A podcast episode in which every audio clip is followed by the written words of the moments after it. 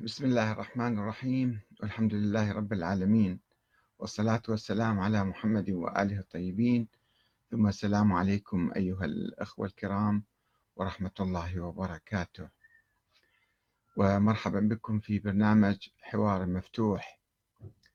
ما هي حقيقة الاعتداء على بيت السيدة فاطمة الزهراء عليه السلام؟ وحرق دارها وإسقاط جنينها؟